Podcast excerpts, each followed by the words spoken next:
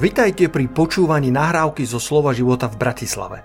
Veríme, že aj toto posolstvo vás posilní vo viere a povzbudí v chodení s pánom.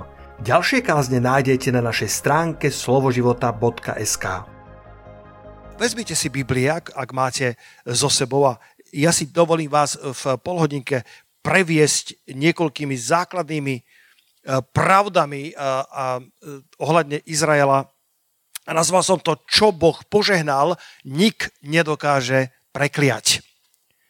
Halelúja. A Boh požehnal Izrael. A ja sa dnes dotknem dvoch oblastí v tejto téme. Najprv si dovolím otvoriť spolu s vami e, v Rímanom v 11. kapitole, aby som ukázal, kvôli čomu vlastne si dovolíme urobiť deň pre Izrael. E, prečo si myslíme, že táto téma je stále veľmi dôležitá. A v 11. kapitole od verša 15 do verša 18 z ekumenického prekladu prečítam. To, to, to by naozaj bolo na, na dlhšiu takú sondáž do, uh, do, celé, do celého kontextu, lebo uh, otvorím si to aj ja v Rímanoch v 11. kapitole, aj keď to mám v poznámkach, lebo tu čítame, uh, čítame o tom, že veď ak ich zavrhnutie znamenalo zmierenie sveta s Bohom, čo bude ich prijatie, ak nie životom po zmrtvých staní.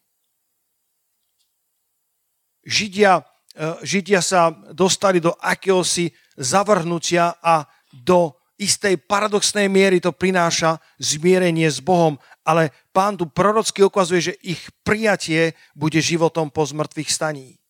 Hovorí, ak je však prvotina sveta, potom je aj cesto. Oni sú tou prvotinou. A potom, ak je koreň svetý, potom sú aj vetvy. To nie je tak, že by vetvy determinovali koreň. To je to, že ak je koreň svetý, ak je koreň kvalitný, tak potom sú sveté a kvalitné aj vetvy. Vetvy sa nemôžu odrezať od koreňa a myslieť si, že aj tak budú kvitnúť. V tom, v tom kontexte uh, Rímanov 11. kapitoly by ste videli, že sa tu jasne hovorí o Izraeli. Že sa tu jasne hovorí o tom koreni izraelského uh, židovského národa, uh, ktorý má toľko čo povedať do kvitnúcich vetiev našej európskej alebo cirkvy s pohanou, teda nežidov. Rohačkov preklad hovorí, nechvál sa proti vetvám. Ak však niektoré ratolesti boli vylomené a ty divá oliva, verš 17, bol si zaštepený medzi tie ostatné a stal si sa účastníkom koreňa olivy, ktorý dáva miazgu, nevychvaľuj sa nad ratolesti. Ak sa však vychvaluješ, uvedom si, a teraz počúvaj, že nie ty nesieš koreň, ale koreň nesie teba ešte stále to židovstvo ešte stále poskytuje koreňovú sústavu nášho kvitnutia, našej košatosti. A ak zabúdame a odrezávame sa od týchto koreňov, tak potom vetvy si nemôžu ani len myslieť, že, že môžu niesť ovocie, môžu kvitnúť, pretože tá miazga prichádza od koreňovej sústavy. Čo je tá koreňová sústava? Pozri sa Rímanom, 9. kapitola, verš 4, len pár stránok dozadu. Bolo by mnoho čo rozprávať, ale dovolte mi dať takúto sondáž a dať vám to na domácu úlohu, aby ste skúmali tieto nádherné kapitoly. To je Rímanom 3. kapitola, Rímanom 9. kapitola, Rímanom 11. kapitola. Tieto tri majú takú bohatú informačnú databázu zjavení o koreňovej sústave izraelského alebo židovského ktoré je tak kľúčové pre košatosť cirkvy v posledných časoch. A Apoštol Pavol tu vymenúva v 9. kapitole vo, veršo, vo verši 4, že, že čo je teda tou, tým benefitom židovstva. Sú to Izraeliti a potom vymenúva sedem vecí, ktoré sú ich benefitom, z ktorého my dnes berieme miazgu. Synovstvo, sláva, zmluvy, im bol daný zákon, bohoslužba alebo svetoslužba, im boli dané prisľúbenia, ich sú otcovia alebo praotcovia viery a z nich pochádza podľa tela Kristus, ktorý je nad všetkými Boh požehnaný na veky vekov. Amen. Spása pochádza zo Židov. Myslím, že je to Ján 4, 22. Spása pochádza zo Židov. Či sa ti to páči alebo nie, náš pán nebol modrooký blondiak. Pravdepodobne mal krásny, krivý nos, skobu Dávidovskú a, a, a pravdepodobne bol snedý a spása pochádza zo Židov. Z nich pochádza podľa tela Kristus. To je tá korňová sústava, bez ktorej by dnes košaté vetvy neestvovali, bez ktorej by dnes košatosť nášho stromu ani len nebola zmienená, pretože tá košatosť, tá sila pochádza z miazgy koreňovej sústavy. Náš pán pochádza zo Židov, náš pán pochádza zo židovského rodu. Ja keby som písal Bibliu, bratia a sestry, ja ju nenapíšem tak, že by začal, že by som začal listom Matúša. Čítal niekto z vás list Matúša?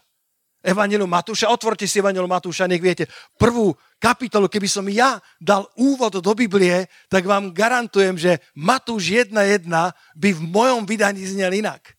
Lebo tu znie kniha rodu Ježiša Krista, syna Dávidovho, syna Abrahamov. Pokračuj ďalej. Verš 2 a ideme. Abraham splodil Izáka, Izák splodil Jakoba, Jakob splodil Judu a jeho bratov. Juda splodil Fáresa a Záru. Stámari Fáres splodil Ezru. A ja už sa ako Európan strácam. ako keby som čítal telefónny zoznam. Aký si rodokmeň, akú si genealógiu. Ja by som to začal úplne iným úvodom, ale, ale samozrejme Evangelium Matúša bolo určené priamo Židom.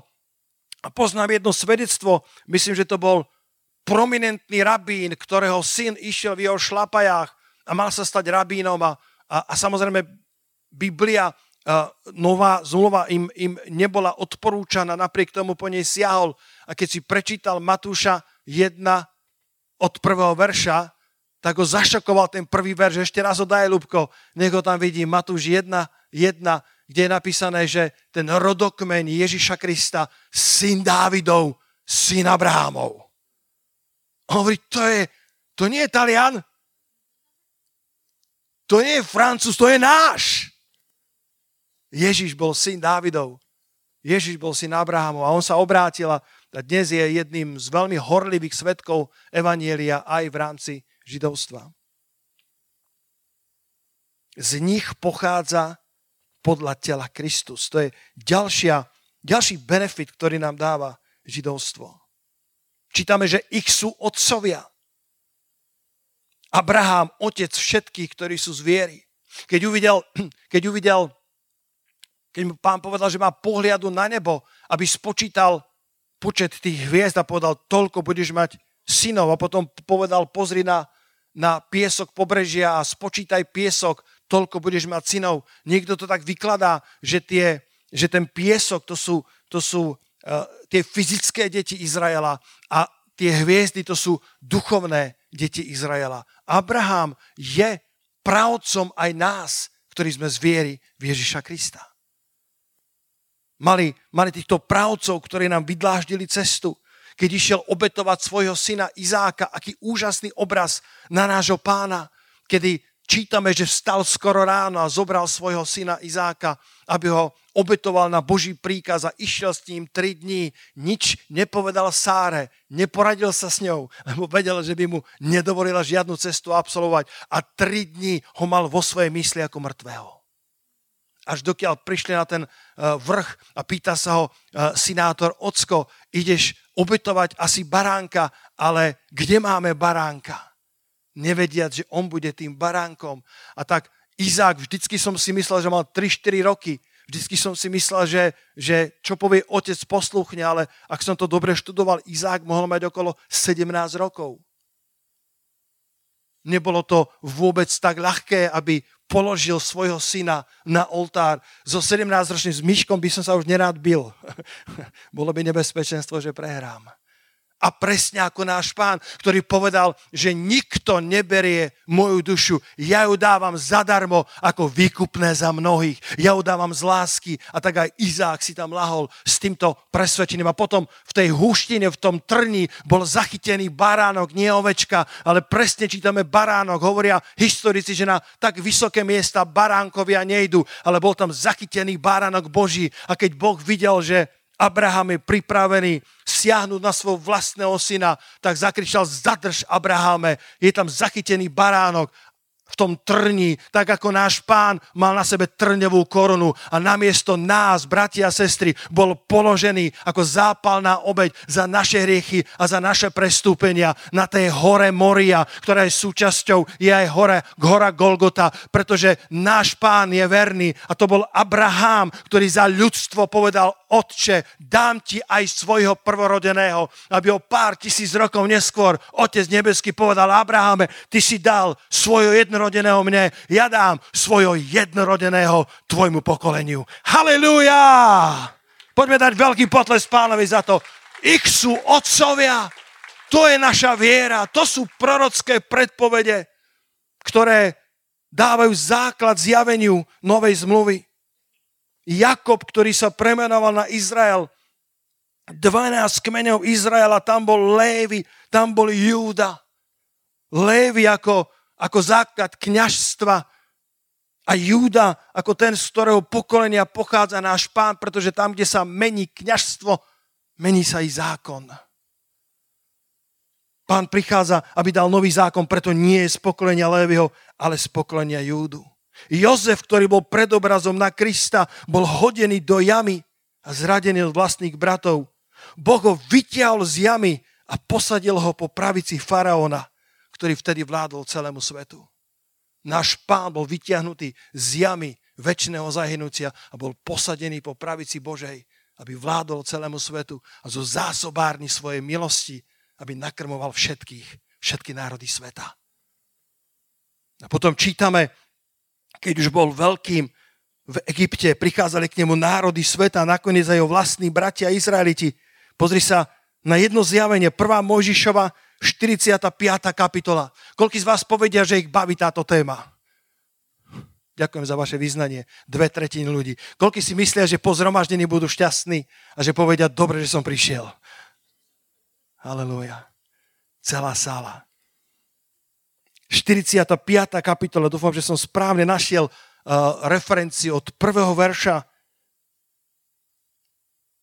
Keď sa k nemu, to myslím, že bolo po tretí krát, čo k nemu prichádzajú. Znova tam vidíš tú biblickú trojku. Tu sa Jozef nemohol ďalej zdržať. Ani vzhľadom na všetkých. On už sa tak zmenil, on bol tak egyptsky vyzerajúci, prešiel toľko rokov, že jeho bratia ho nespoznali. A a, a tak on vedel, kto sú oni, ale oni nevedeli, kto je on. A tak zavolal na všetkých, lebo už sa nemohol zdržať. Povedal, vyvedte všetkých ľudí von odo mňa. A nestál nikto s ním, keď sa dal Jozef vo znanie svojim bratom. Ja som nikdy nerozumel tým veršom, kým som ešte nemal zjavenia ohľadne židovstva, kde je napísané Rímanom 1, 16, 17, je napísané, že evanilium je mocou Božou na spasenie všetkým, ktorí uveria, predne Židom a potom Grékom. Najprv Židom a potom Grékom, akože tým nežidovským národom, čo som ja horší ako Židia. Bratislavčania si nezaslúžia evanilium, najprv musíme Židom. Ale vidíš, Jozef ako predobraz na Krista sa zjavuje najprv svojim bratom. Nebol tam nikto z egyptianov. Či sa ti to páči, alebo nie. Boh sa tak rozhodol.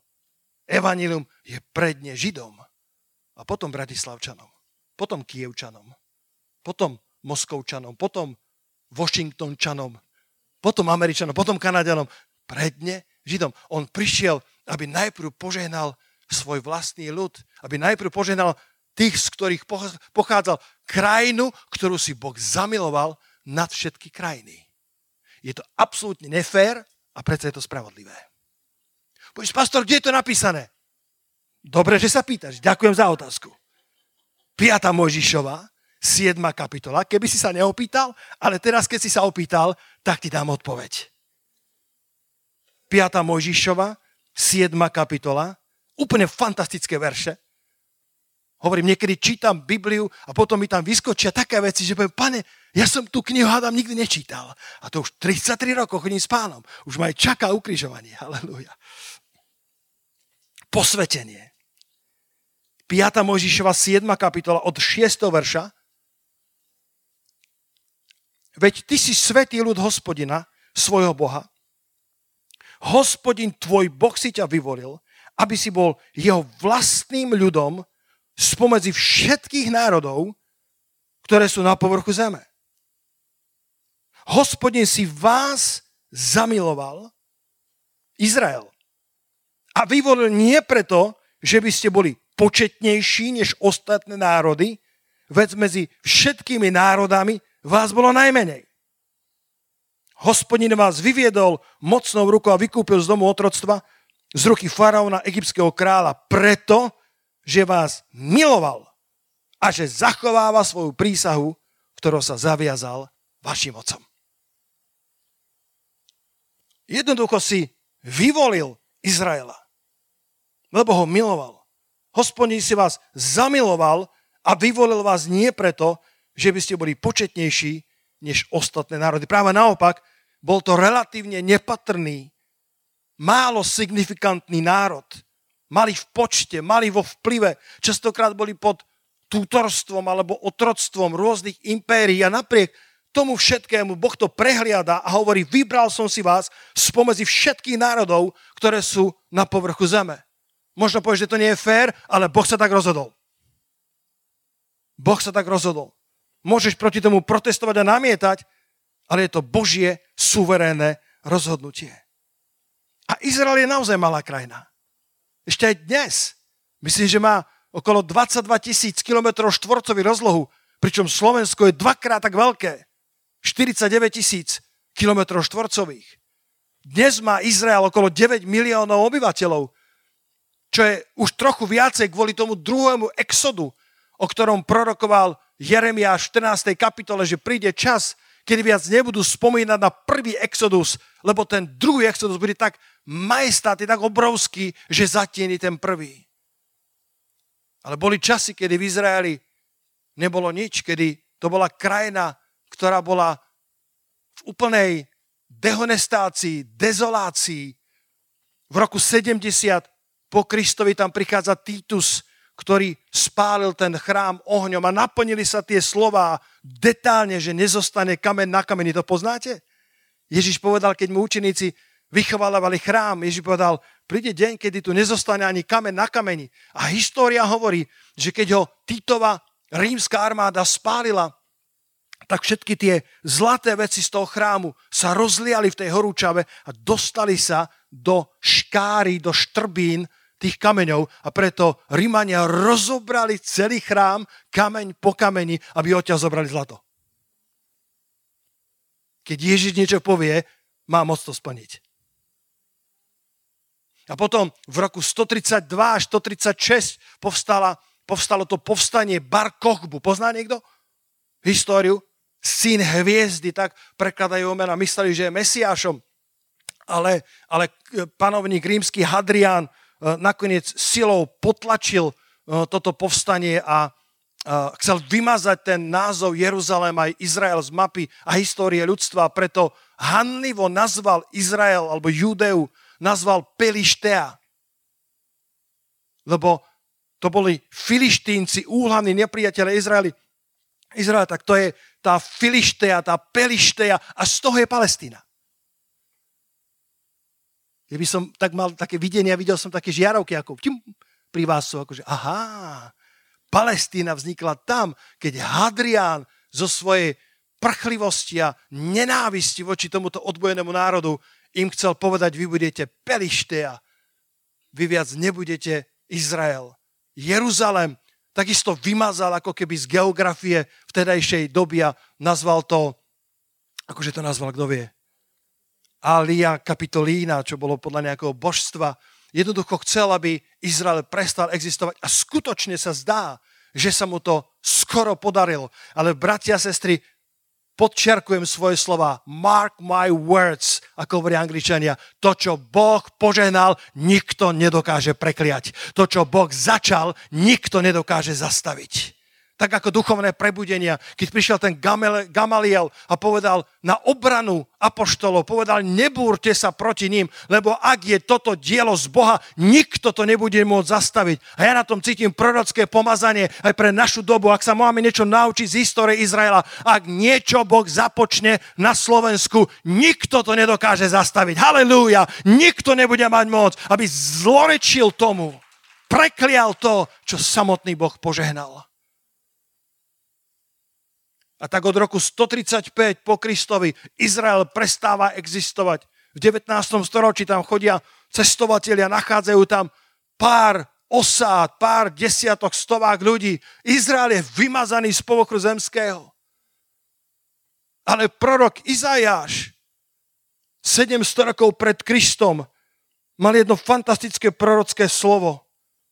Pozri sa do Izajáša a už budem pristávať ale ešte mi dovolte pár minút. V Izajášovi 66, verš 8. Izajáš netušil, ako presne prorocky predpovedal 20. storočie. Izajáš 66, verš 8. Pýta sa, kto kedy slýchal také voľačo? Kto videl niečo podobné? Či sa azda zrodí zem za jeden deň? Či sa narodí národ na jeden raz, keď hlas Sion ešte len začal pracovať k porodu a už aj porodil svojich synov. V roku 1947 v novembri hlasovala, hlasovali Spojené národy o tom, či priznať Izraelu štatút samostatnej krajiny. Pretože dovtedy bol pod správom pod správou Veľkej Británie na základe tej Balfurovej deklarácie z roku 1917, ktorá im slúbovala vlastnú domovinu na území vtedajšej Palestíny. Ale Británia sa vzdala svojho mandátu, povedala Spojeným národom, hlasujte, my, my, my nevieme riešiť túto situáciu. A, a, a to hlasovanie prebehlo v novembri 1947. Je to, myslím, rezolúcia 181. 33 štátov bolo za, 13 bolo proti a 10 sa zdržalo hlasovania. Tesne prešla dvojtretinová väčšina a za jeden deň, ako prorokovali Izajáš, sa Izrael znova narodil. Halelúja. Za jeden deň. Za jeden deň. Či sa to môže stať? Že za jeden deň, kto kedy videl niečo podobné, kto kedy slýchal také voľačo, či sa narodí národ na jeden raz? To, čo Boh požehnal, nikto nedokáže prekliať. To, čo Boh započal, to, čo sa Boh rozhodol, nikto nikdy nedokáže zastaviť. Môžu byť obdobia rôznych púští a zápasov, ale od roku 135 až do roku 1948 Izrael prestal existovať, až si Boh povedal, teraz je čas, aby znova sa zrodil môj národ za jeden deň. A my žijeme v tejto zázračnej dobe. Vôbec to nebolo jasné. Zdalo sa, že, že Spojené národy nemajú šancu, aby zahlasovali za znovu vytvorenie štátu Izrael. A zázrak našej modernej doby sa stal realitou. A za jeden deň Izrael sa znova stal štátom so samostatnou správou a vládou nad sebou. Kto z vás pozná Genesis 12. kapitolu, verš 3? Kto pozná to Abrahamovské zaslúbenie a požehnám tých, ktorí ťa žehnajú a tých, ktorí ti zlorečia, preklajem a budú požehnané v tebe, v tebe všetky čeladi zeme, všetky národy, všetky rodiny zeme. Ja dnes chcem vyzvať aj nás, aj túto církev, slovenských kresťanov, aby sme boli ľudia, ktorí sú na správnej strane. Tí, ktorí žehnajú Izraelu. Pretože potom Boh požehná nám. Kdokoľvek, kedy zlorečil Izraelu, dopadlo zle.